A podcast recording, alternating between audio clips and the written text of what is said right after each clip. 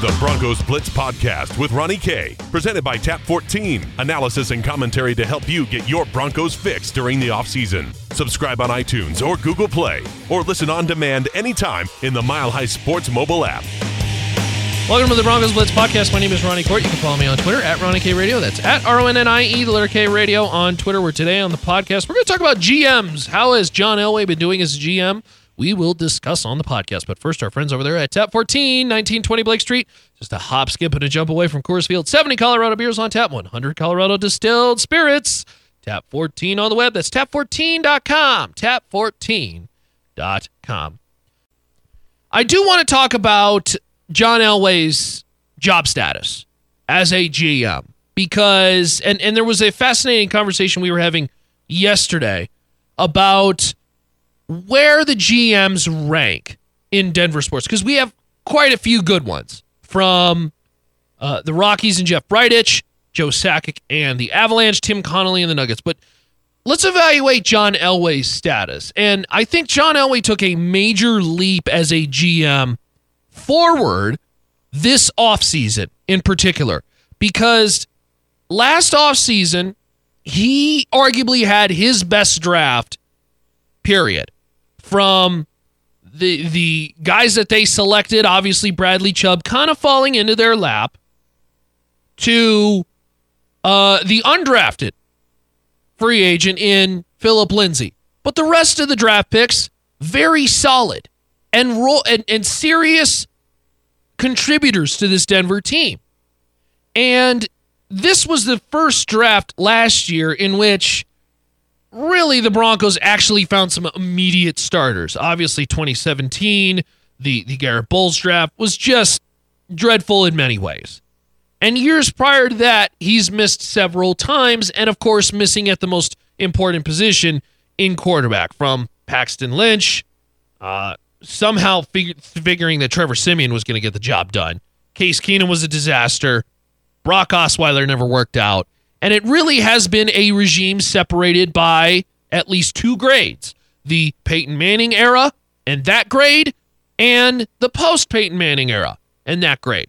And I know everybody wants to talk about the idea of, you know, well, he shouldn't he shouldn't get a ton of credit because, you know, Peyton Manning is the one who recruited the free agents, or Peyton Manning is the reason why they won all the, you know, those games and playoff games in the Super Bowl and yada yada yada. Although really it was the defense that won them the Super Bowl.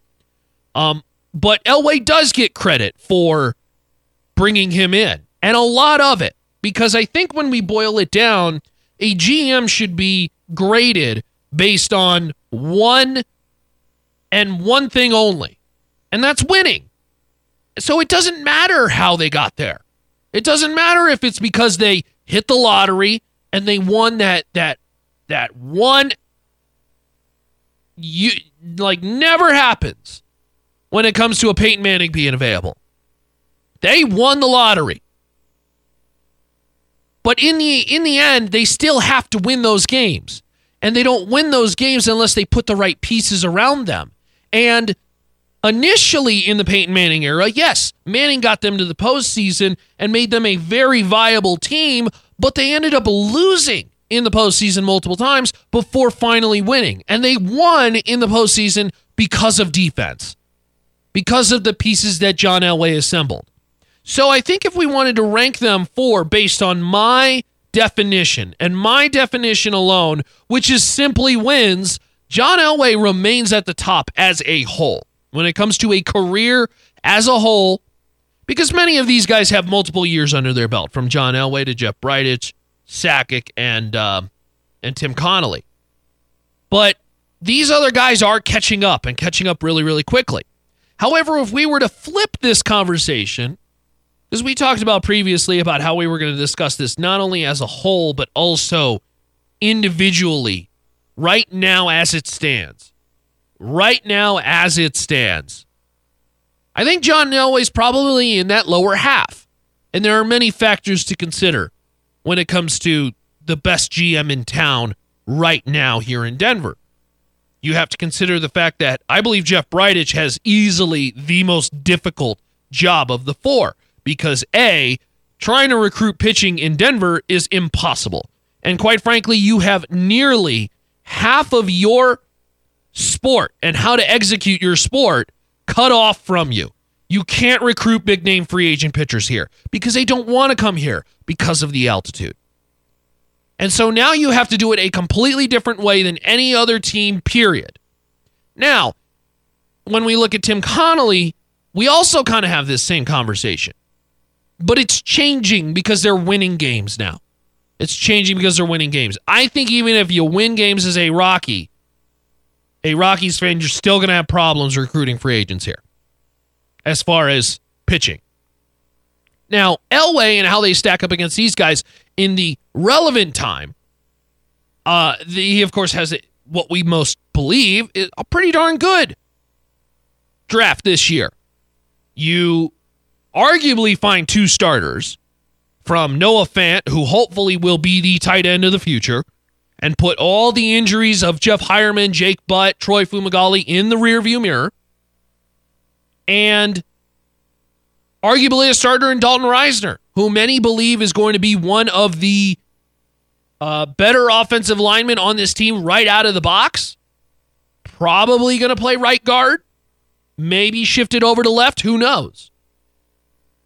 arguably two starters right out of the bat. We'll see what happens with Dre'Mont Jones, Justin Hollins, and then, of course, you do set up your future in Drew Lock. But you don't get Drew Lock if it wasn't for the trade down in passing on the linebacker uh, that, that Pittsburgh ended up selecting. And so, certainly, there's a lot of, you know, everybody wanted Devin Bush. Everybody wanted Devin White and all these, you know, fancy defensive players, and that's great, but it should be something to be said for for what John Elway did in that draft in selecting multiple starters, but then also setting up the future. Because make no mistake, Drew Lock is the quarterback that we are hinging the future of John Elway on. And I think that's where the real big question begins to be asked because this is a team that has missed twice greatly on the future. And now it is time. It is make or break time. You know, there, there's a there's a saying that goes around on social media about John Elway, and that he's he's considered Teflon John because he's bulletproof. Because everything that he's done, the mystique around the Elway name, about uh, what he's done as a player, but also as a GM, there is no more Teflon John. There is no more Teflon John, and I think he knows that. He has missed once, twice, and quite frankly, you can maybe argue for the two years, the last two years, uh, missed kind of like a two and a half time because he clearly never brought in an option that was going to be the case. Nobody looked at Case Keenum and said, this is going to be a guy who could start multiple years. And quite frankly, that's how I look at Joe Flacco. And I know there are Denver media members who disagree, but I look at the way Joe Flacco, and that's that's a, a bridge to the future. But now we have the future. And that future is Drew Lock. If Drew Lock does not pan out as a quarterback, it is time to look another way for GM. Uh, we should absolutely give John Elway that opportunity to figure this out and fix the mess that he has created or failed to fix since the retirement of Peyton Manning. And so, while yes, he gets a lot of credit for the Peyton Manning era, and as he should, the problem is, is that after that, post Manning, the record is real bad. And overall, it is just not a resume that makes you look at and say, that is a top GM in the league, nonetheless in his own city. So everything is riding on this next two, three years. And make no mistake, it's all on the right arm of Drew Lock. And if he misses with Drew Lock, it is time to look for another GM because you cannot have a GM that can't evaluate talent, particularly at the quarterback position here in Denver. And I know everybody's going to talk about how, you know, if, if, if Joe Flacco is a poor year, how we need to be reevaluating this. Look, it's not hinging on Flacco, it's hinging on Drew Lock. And you're probably not going to see Drew Lock this year, as you should. You, you should not see Drew Lock this year, no matter how bad it gets.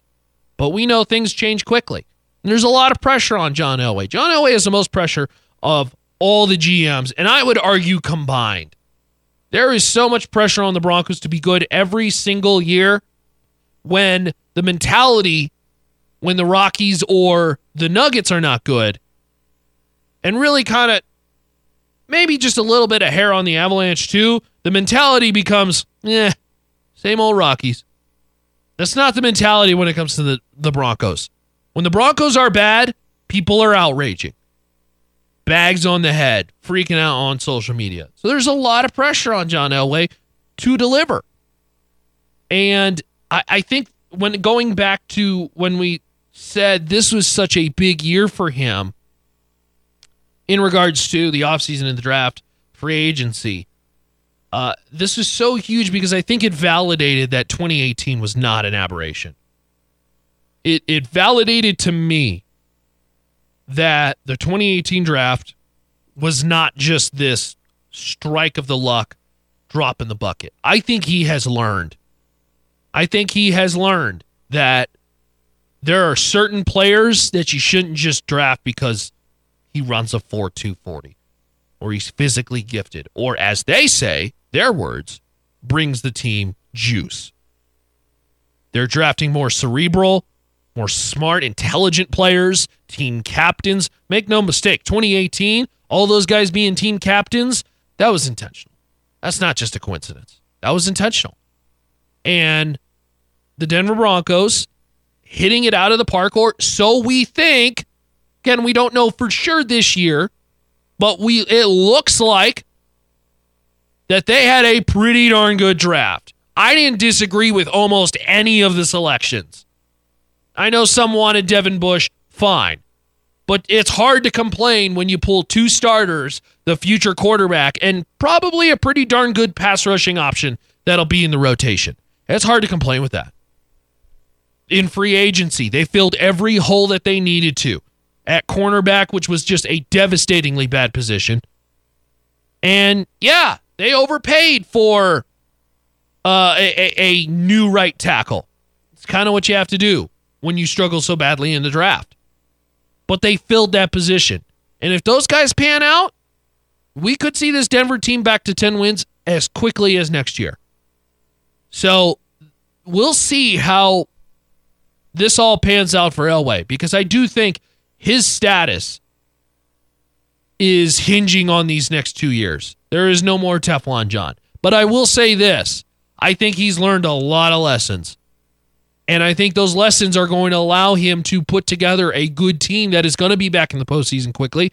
And he has learned that, you know, the, the evaluation of players, uh, who he needs to pick, the type of guys he needs to pick, to, to the type of coaches.